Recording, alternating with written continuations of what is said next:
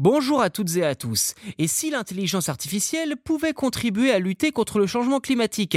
Certains en sont convaincus et souhaitent en faire un interlocuteur privilégié des décideurs de ce monde. Ceci dit, ce n'est pas un secret, et ceci pour personne, les grands modèles de langage qui alimentent ChatGPT par exemple ou encore Bard de Google sont extrêmement gourmands en ressources. Une caractéristique en complète contradiction avec cette idée que l'IA pourrait sauver le monde donc.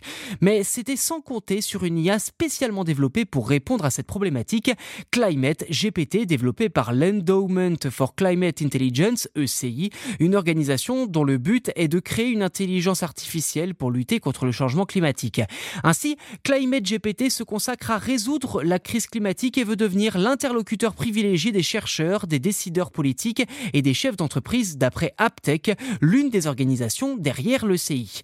Tous ces gens pourront en effet poser des questions à l'IA pour acquérir, je cite, une compréhension globale des impacts du changement climatique à travers les sciences naturelles, sociales et économiques. Fin de citation, le tout dans le but de prendre les meilleures décisions en faveur de l'environnement.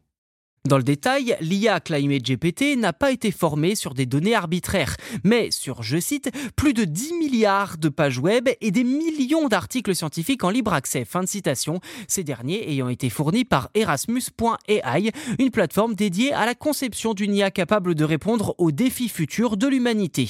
Climate GPT devrait donc être assez robuste contre la désinformation, même si ses développeurs préviennent que le chatbot, je cite, peut produire des réponses biaisées, offensantes ou inexacte. Et évidemment, aucune IA n'est parfaite. Alors pour contribuer à lutter contre le changement climatique, l'ECI a souhaité limiter l'impact de Climate GPT sur l'environnement. Son premier nœud a été lancé lors de la COP28 et alimenté par la centrale solaire photovoltaïque géante Al Dafra Solar d'Abu Dhabi. Pendant ce temps, les 256 GPU utilisés pour la structure informatique sont des Nvidia H100 qui selon l'organisation sont, je cite, les GPU cloud les plus économes en énergie, tous alimentés par la centrale hydroélectrique depuis Puyallup dans l'État de Washington. Climate GPT n'est pas réservé qu'aux politiques et aux patrons du CAC 40. En effet, tout le monde peut y accéder via Hugging Face, une plateforme française open source. Vous pouvez y vérifier les données d'entraînement du modèle de l'ECI, analyser son comportement et aussi chercher des erreurs qui pourraient entraver sa tâche principale. L'espoir est que de véritables garanties de confiance rendront cette IA réellement utile et pertinente pour les décideurs politiques et industriels. Si vous voulez y jeter un œil, le lien vers Climate GPT est dans la description de cet épisode.